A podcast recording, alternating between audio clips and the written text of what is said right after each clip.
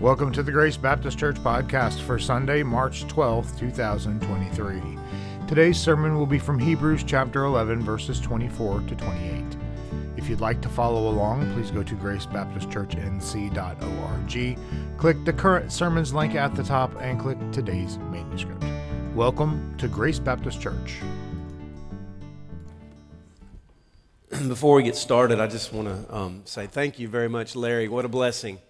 We've got so many folks that, sing and play musical instruments and can lead us in singing in that way. And, and uh, Larry just stepped up to the plate. But thank you so much, Larry. And that uh, we haven't sung two of those songs here, and I didn't know that one. Some of us probably didn't, but that last one, I remember singing that one often growing up. And and and and, and the another one, not the first one. We probably sang that one here, but um, really appreciate that. That the words, so good, so good, and uh, and with that in mind, though, let's let's turn to Hebrews chapter 11. I'm going to be in verses 24 to 28 this morning.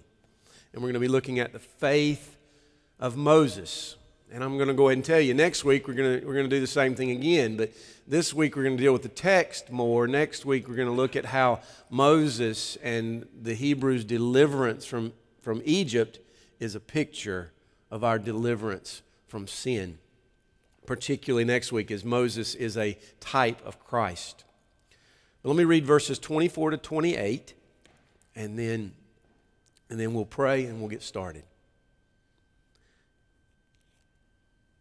By faith, Moses, when he was grown, grown up, refused to be called the son of Pharaoh's daughter, choosing rather to be mistreated with the people of God than to enjoy the fleeting pleasures of sin. He considered the reproach of Christ greater wealth than the treasures of Egypt, for he was looking to the reward. By faith, he left Egypt, not being afraid of the anger of the king, for he endured as seeing him who is invisible. By faith, he kept the Passover and sprinkled the blood so that the destroyer of the firstborn might not touch them. Let's pray together.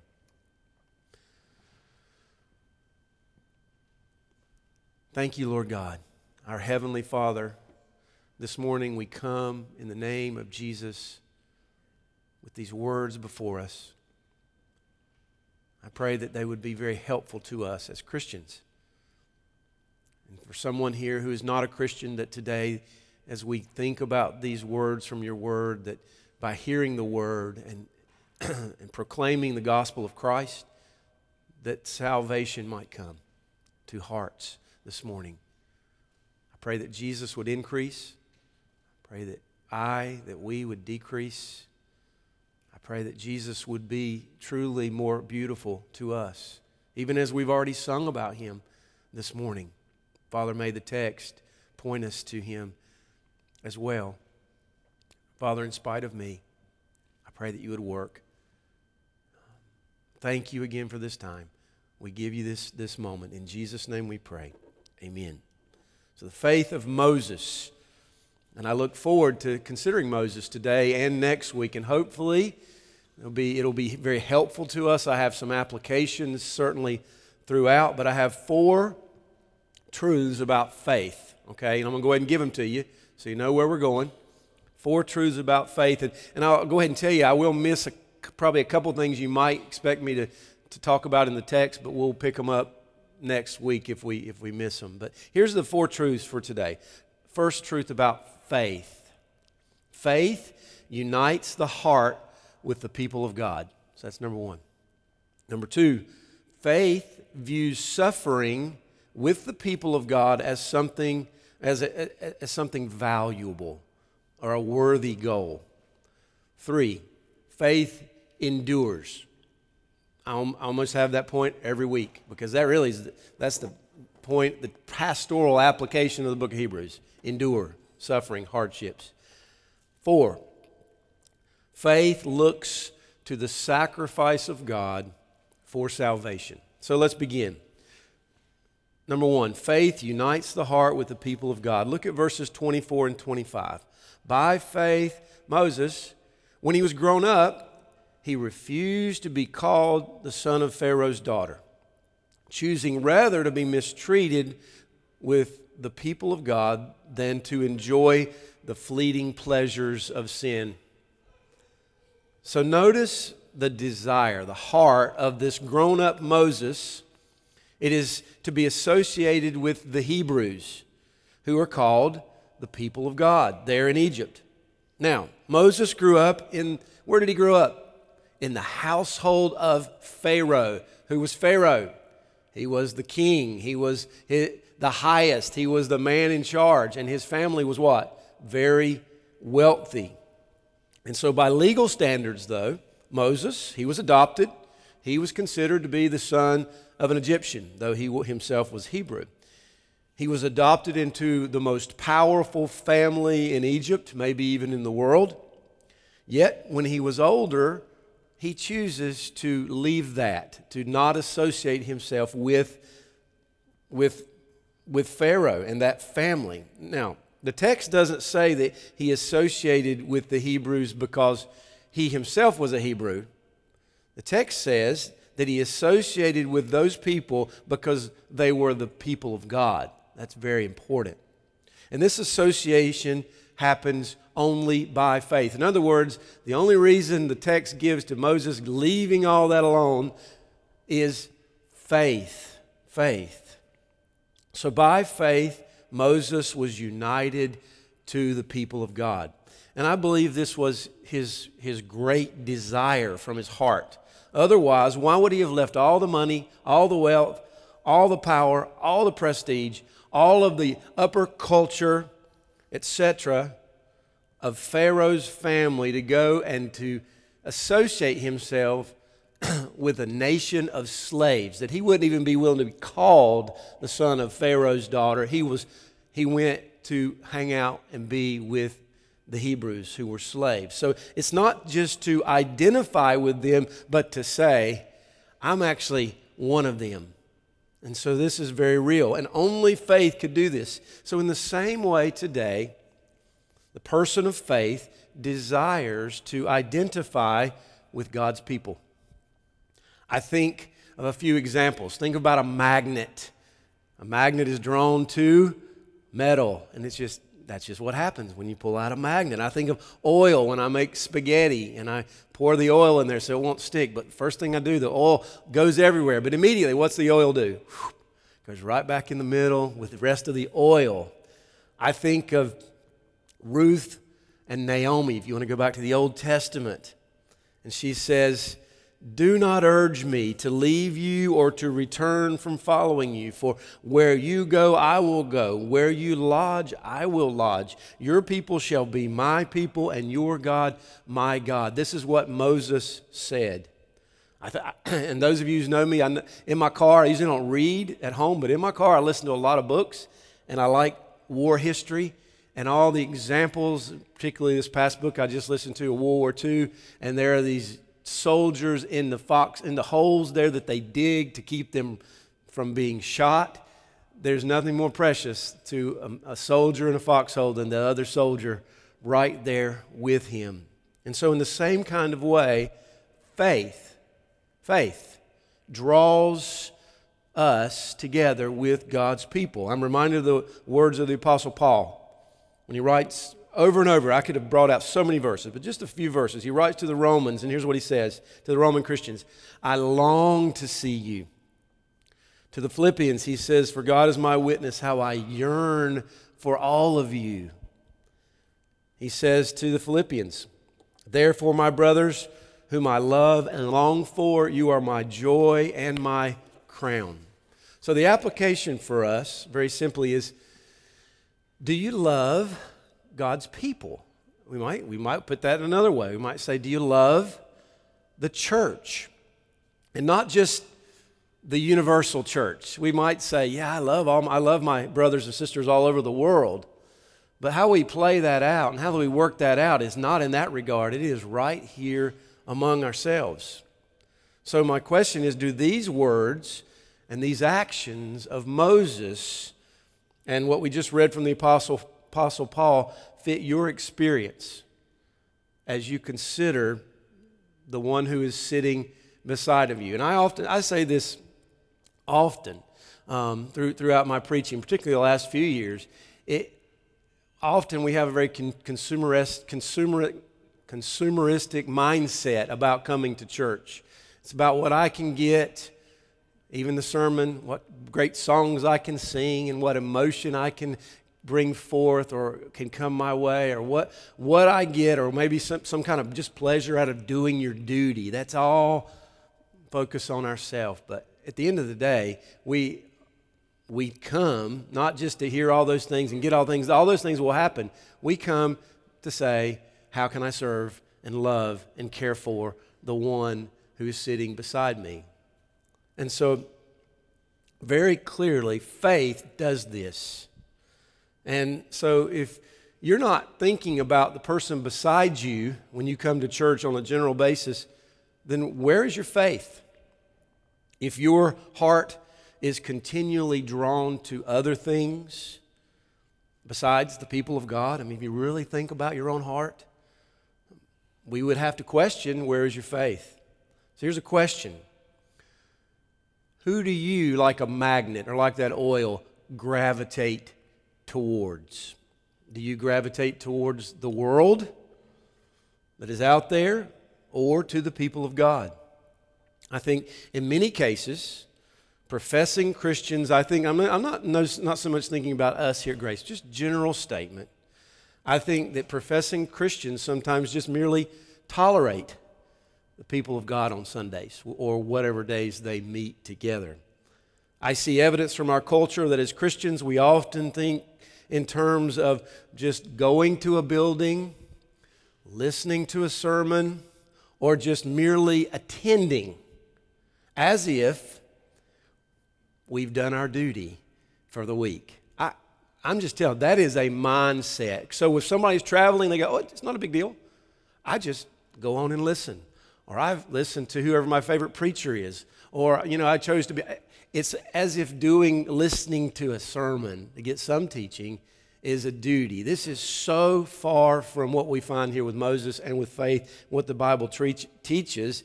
And, and, and I hope that that's not our case here because I think we know better than that. But we often see that. But with Moses, what does he do? He chooses not just to go do his duty, he chooses to be mistreated with the people of God than, than to enjoy what the text says the fleeting pleasures of sin. Because, brothers and sisters, sin is fleeting. It is pleasurable, but it will fleet and it will go away for sure.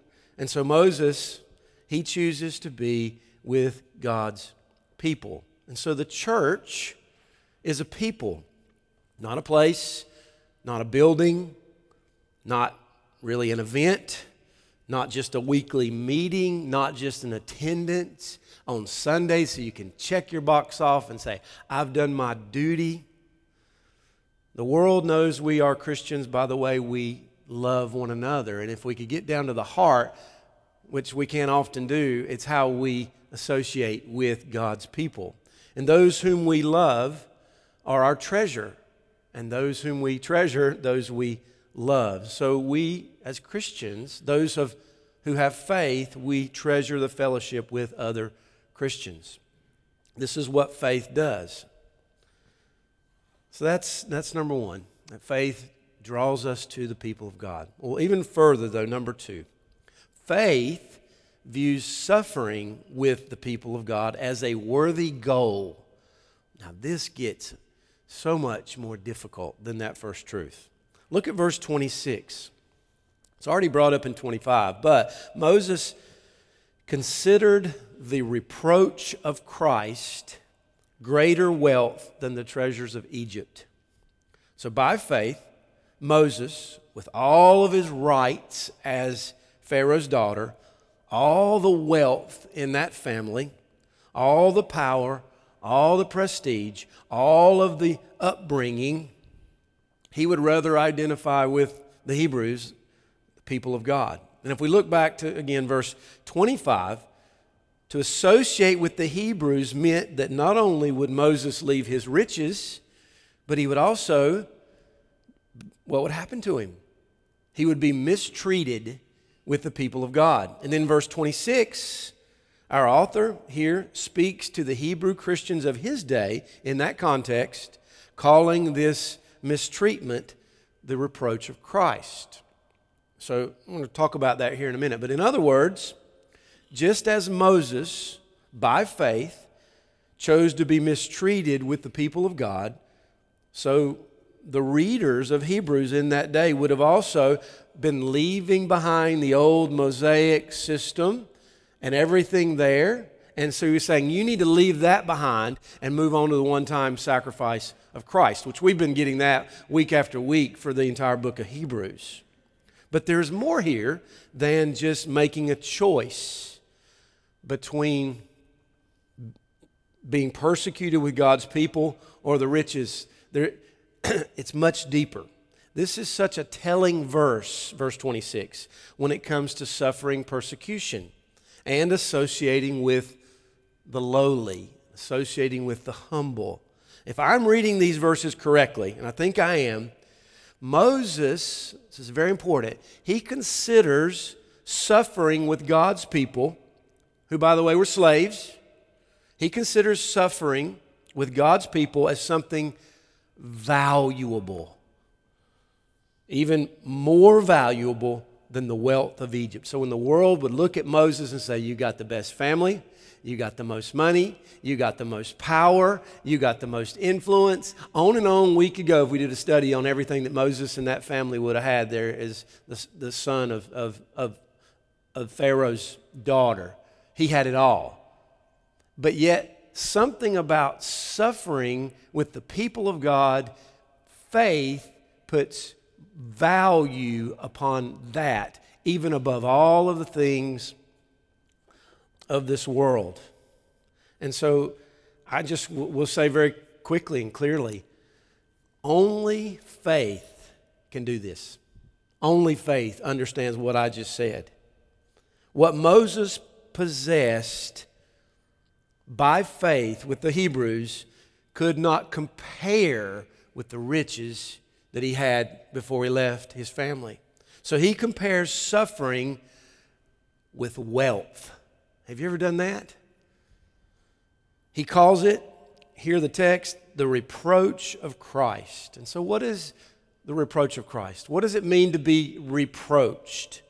Well, I, am going to just very simply to bear the reproach of Christ means to suffer the same persecution that Jesus suffered, to experience the conflict associated with a world that hates Christ. Jesus says, if they persecuted me,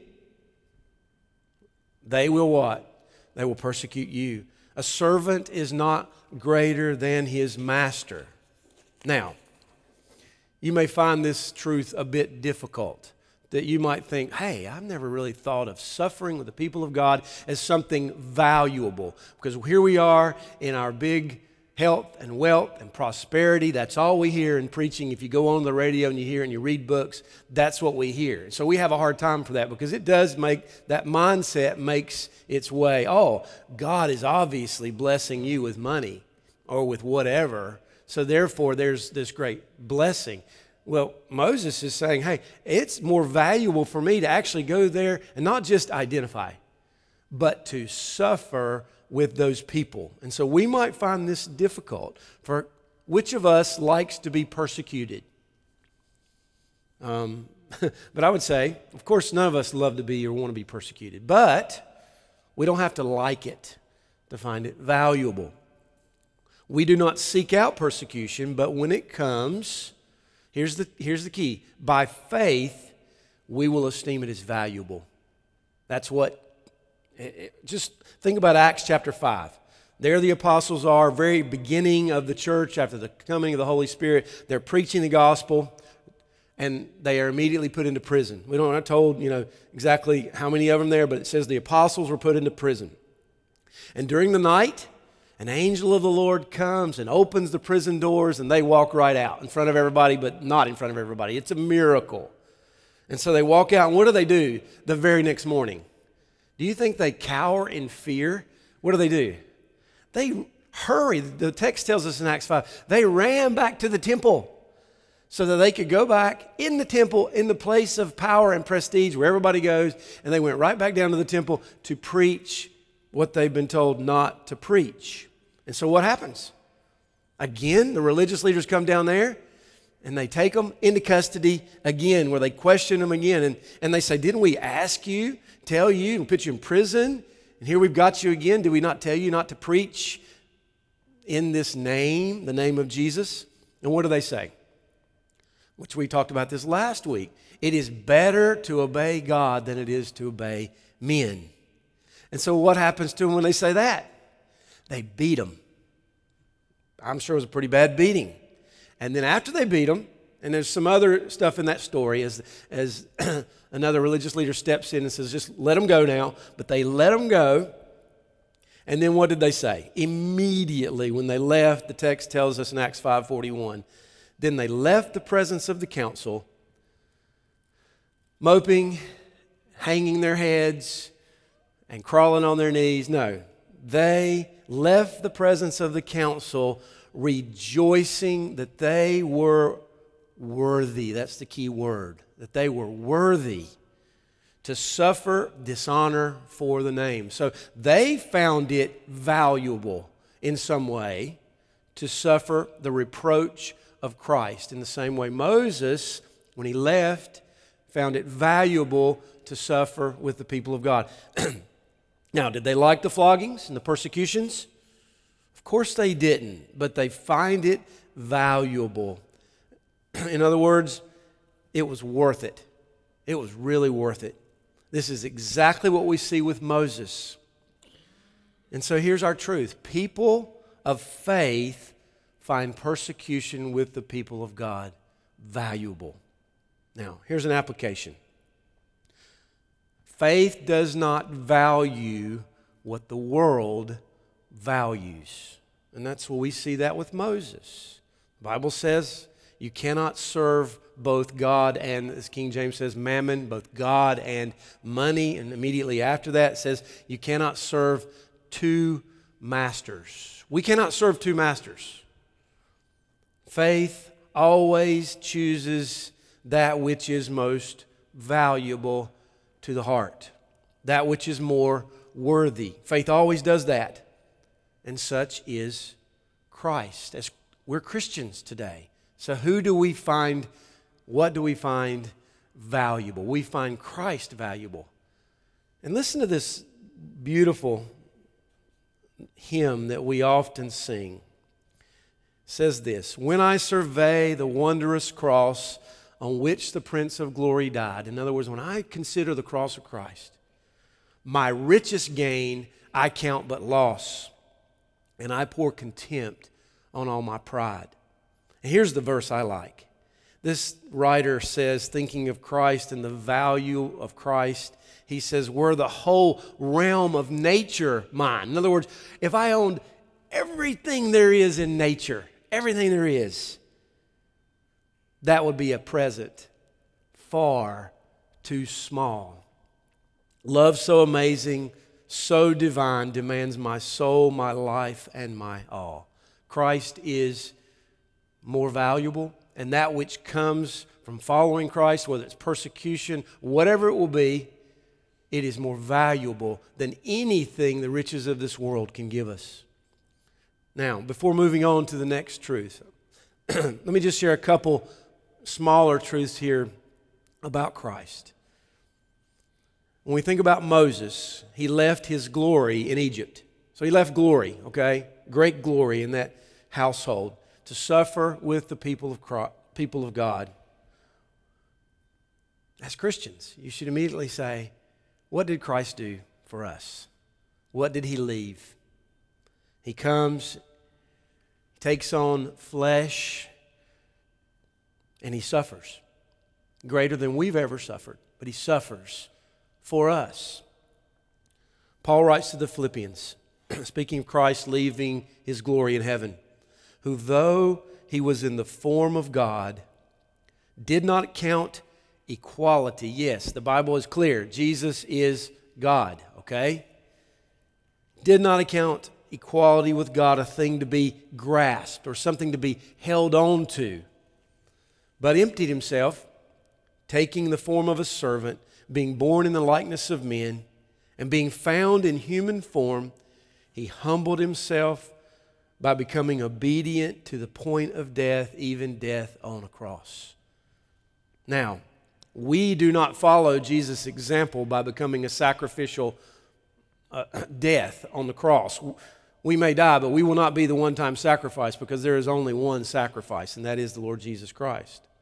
But we do follow his example in the way we treat one another, in the way we associate with one another. Another brief truth. As Moses found suffering with the people of God is valuable, so it is written of Christ, who for the joy that was set before him endured the cross. So if you just think about your own sin, even this morning, I, I, I consider the sins of particularly of my heart, the sins of omission, whether they're sins of commission or omission or sins of the heart, whatever we've done, and to think that the only way that you could be saved from your sins is that God, as Moses left everything, that God would come, take on the form of flesh. Christ would come and die on the cross and suffer for you. And it was joyful to him to do that. And that's what it took. That should bring us great rejoicing. Who, for the joy that was set before him, he endured the cross even in Hebrews, he's saying, endure, press on, don't fall back. He endured the cross, despising the shame, and is now seated at the right hand of the throne of God.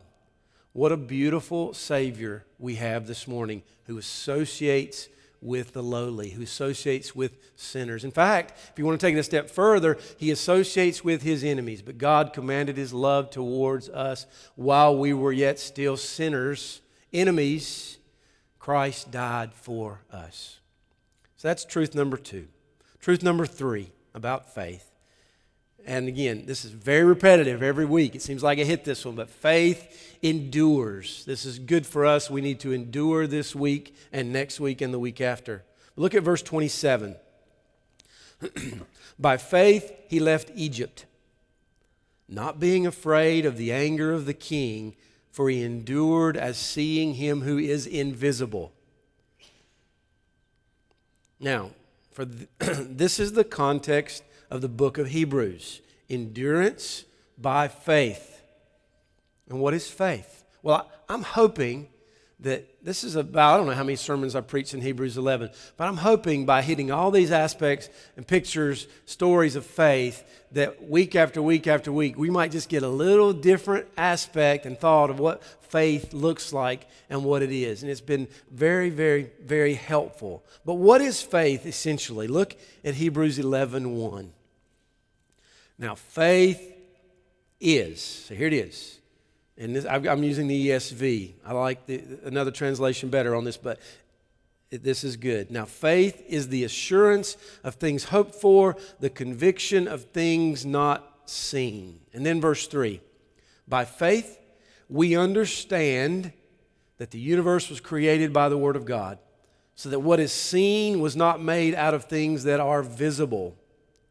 So, for the person of faith, if you have faith,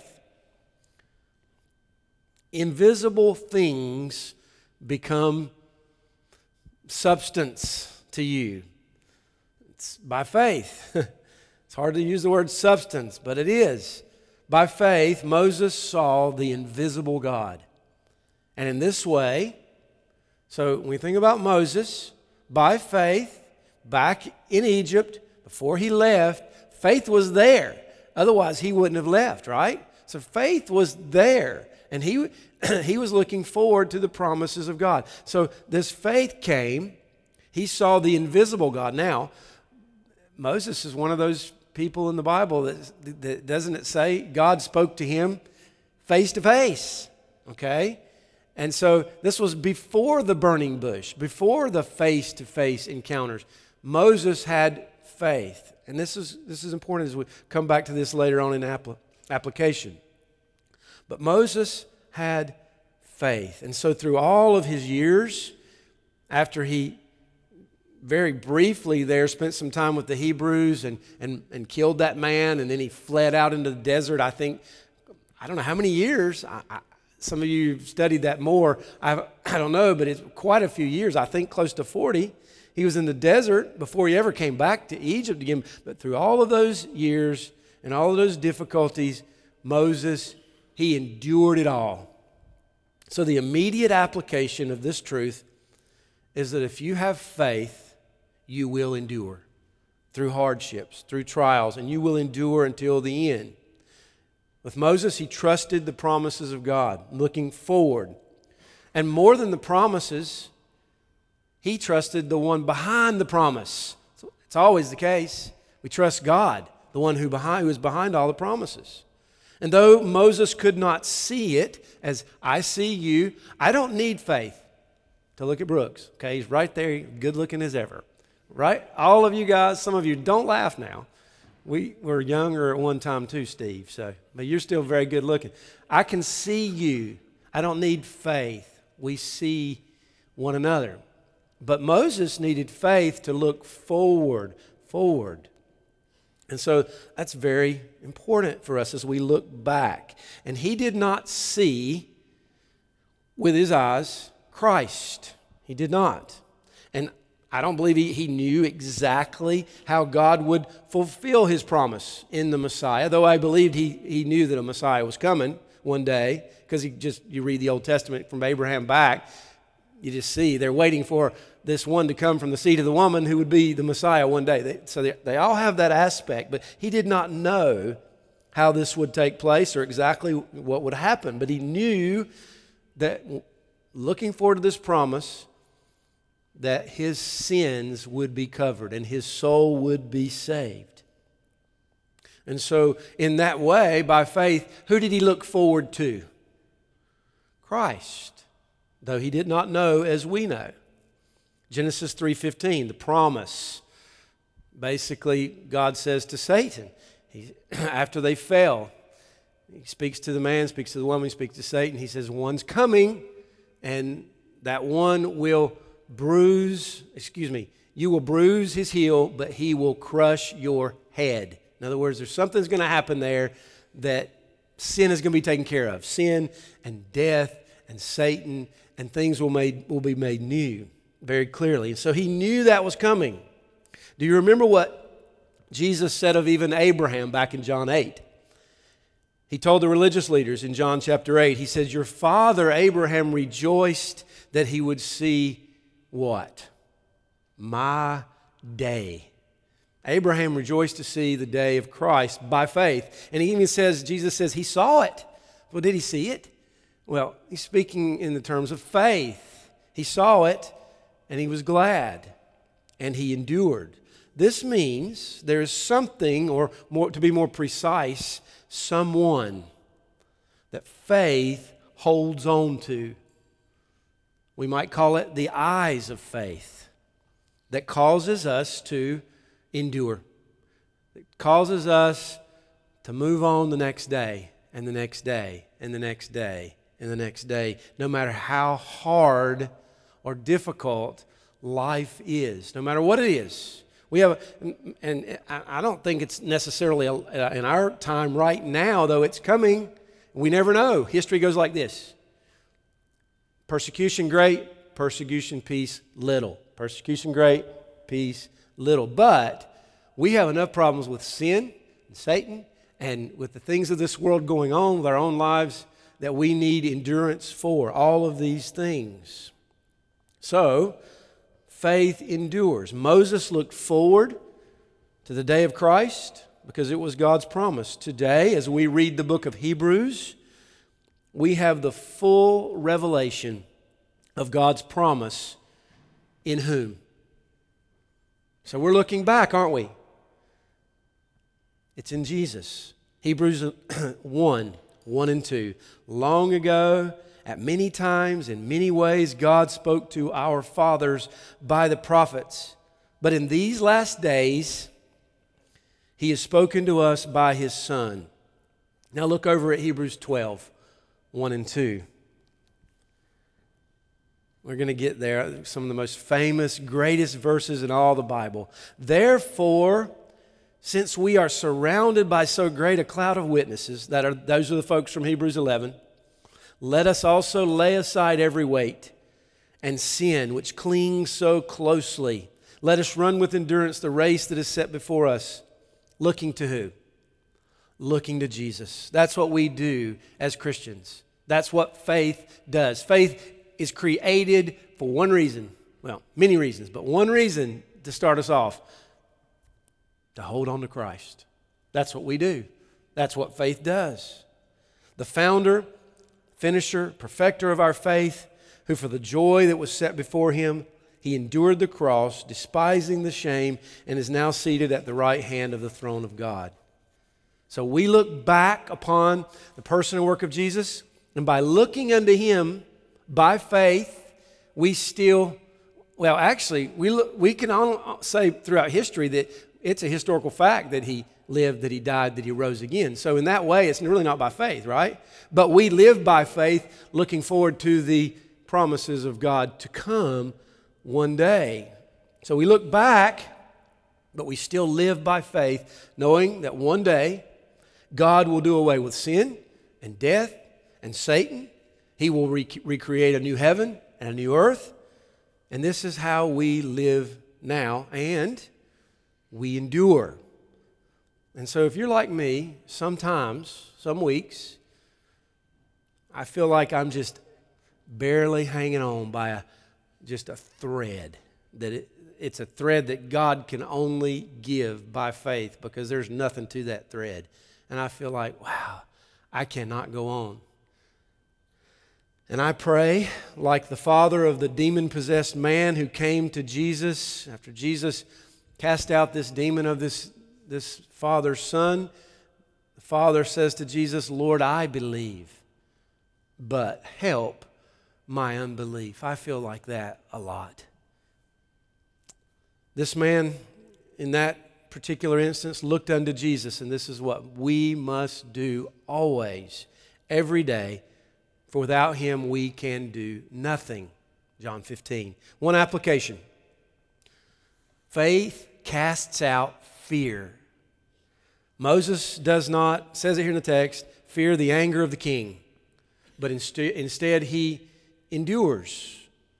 Faith does not fear man and what man can do to us. Instead, faith fears God and God alone. So if we are doing what is right by faith, as we look unto Jesus and as we live our lives as he commands, we will not fear what man thinks of us. So I, I, often think of those of you who are in college, those of you in high school particularly, and all of your friends, a lot of your friends are not Christians. What are you going to do? Are you going to listen and give in? Are you going to fear them? Or are you going to do what's right and fear God? It, whether in our workplaces, doesn't really matter. Wherever we are, we must fear God and not man. I think Matthew 10 28 Jesus says, Do not fear those who kill the body, but cannot kill the soul. Rather, fear him who can destroy both soul and body in hell. So that's third truth. Finally, this morning, last truth for us. Faith looks to the sacrifice of God for salvation. Now, we've already really talked about this already but I want to get a little bit more specific here in the text. Look at verse 28. This is talking about Moses and his faith. By faith, he kept the Passover and he sprinkled the blood so that the destroyer of the firstborn might not touch them. The destroyer is the angel of death, the capital A there, it is destroyer of death. So in these verses, we see that by faith, Moses institutes the Passover. And in doing this, what does Moses do? He trusts the blood of a lamb. We just take it for granted. But at that particular time when this was instituted, this is amazing truth. So let's think about that for a moment. After the Exodus, God will give Moses all kinds of laws, laws that will govern the nation. It will tell them how they should live morally, it will tell them how they should act, it will tell them how they should treat one another. It sets up their whole system of law. It, and then, it, more importantly, the, all these laws about worship and how they should worship God. And it's interesting that the Passover is the very first law given to the Hebrews. The very first one, okay? Because this is before Mount Sinai, where they get out there and all the laws come. This is a law which shows its importance. Now, Egypt had just lived through nine plagues, okay? We know the story. Ten plagues, nine of them had come, devastated the country. Yet Pharaoh was unwilling to let them leave. And we know that any right man in his own mind would have let them go. But the Bible says over and over that God hardened Pharaoh's heart. That's a miracle in and of itself why he didn't let them go sooner. But this was to show God's power. So after the nine plagues,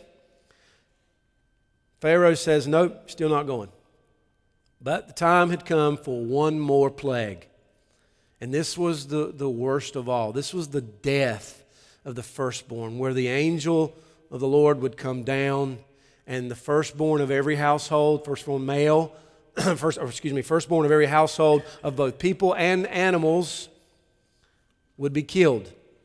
And so God gives instructions to Moses. And here's what he says He said, I want each family to kill, slaughter a lamb, take its blood, and put it over your doorposts. And when the angel of death comes, if the blood is on the doorpost, then the, the angel will just pass over, okay, the door of the household, and there will be no death in that household. And that's, that's what God told Moses to do. And then he told them, after they killed the lamb, put the blood over its doorpost. He tells them to, to cook up the lamb, to eat every bit of it, and put on their sandals because the next day they're heading out of Egypt, okay? What kind of timing is that to go and all of a sudden slaughter all of these lambs, one for each household? And we were told there are about a million people just with the men, okay? There a lot, a lot of people. Um, I don't know my facts on that one, but a lot of people. And so think about all those lambs that had to be slaughtered at this institution, this law given at that time, at that night. That took great faith for Moses to say, hey, we're going to do all this. Because there was, it wasn't like they were just sitting around in Egypt after nine plagues. There was turmoil. There was great turmoil in that country. And there they are. And we, if, if we go back to Exodus 12, verse 13, says, The blood shall be a sign for you, and on the houses where you are. And when I see the blood, I will pass over you, and no plague will befall you to destroy you when I strike the land of Egypt. And we know the rest of the story. The angel of death comes down to Egypt, and those with the blood over their doors were passed over. They were not destroyed. And then the following day, we see Israel then begin to leave, but they are delivered from slavery. So by faith, Moses instituted the Passover. Now, we cannot imagine again how the instructions of the Passover went against, I believe, all reason. I'm, I'm, it wasn't as if Moses was saying, wow, I think went against his reason, but it, the, the emphasis is faith. And it was the very first ordinance, the very first law given to Moses and the Hebrews. Why? Why was it very first? Why do I bring that out? Well, by faith, through obedience, we see the obedience follows faith, they were saved from death and delivered from slavery. So that's the obvious truth, okay? But this Passover is given for another reason. Because it pictures what? the great sacrifice of Christ on the cross. So, what I just explained to you, for Christians who have faith, then we look to Christ and we go, that's what faith, wow, look, it looks to Him.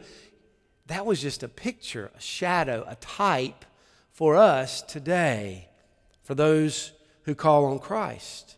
Today, we do not slaughter, though, a lamb and put its blood over our doors. We don't do that. Why?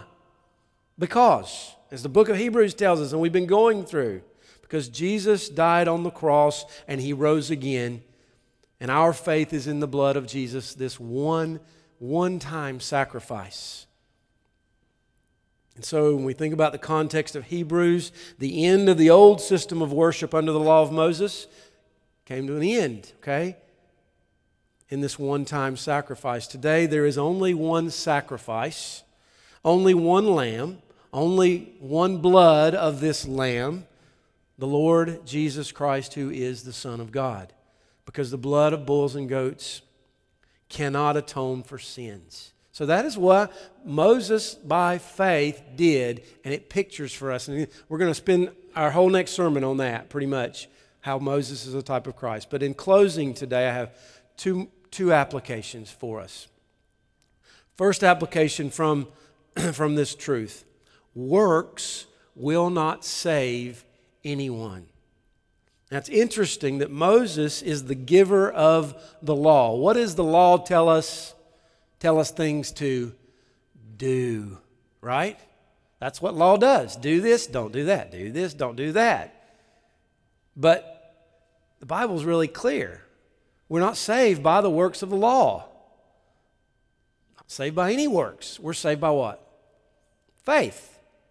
Faith. Faith in God's one time sacrifice, the Lord Jesus Christ. The only reason the Hebrews were saved that awful night in Egypt was because of faith in the blood that they placed on their doors as they look forward to the promise of God. This is faith. So today, we are not saved by any of our works, but by faith in Jesus Christ. Ephesians 2 8 and 9. For by grace you've been saved through faith. This is not your own doing, it is the gift of God so that no one may boast. So we're not saved by works. That's the first application. Second application, which follows this, really follows faith. Well, the application is this in this story of Moses, we also see repentance. This is big. It's very important that we see the order of verses 24 to 28. The keeping of the Passover in verse 28, the sprinkling of the blood is the last thing recorded for us. Not the first, not the second, not the third. The first thing recorded is that, what do we see? Moses refused to be called the son of Pharaoh's daughter. Then he chose to be mistreated with the people of God rather than the fleeting pleasures of sin. There's a connection here with Moses forsaking sin that fleets away and leaving Egypt and le- or leaving the power of Egypt and going and being with the people of God. So he leaves the treasures. And my point here is that all of this happens before the Passover, recorded in verse 28. This is repentance. I think we see repentance in Moses' life. And repentance and faith always go together. I think of my own conversion back when I was in college. Like I say, many of you knew me back then and knew what my life was like and the things I did. I was converted.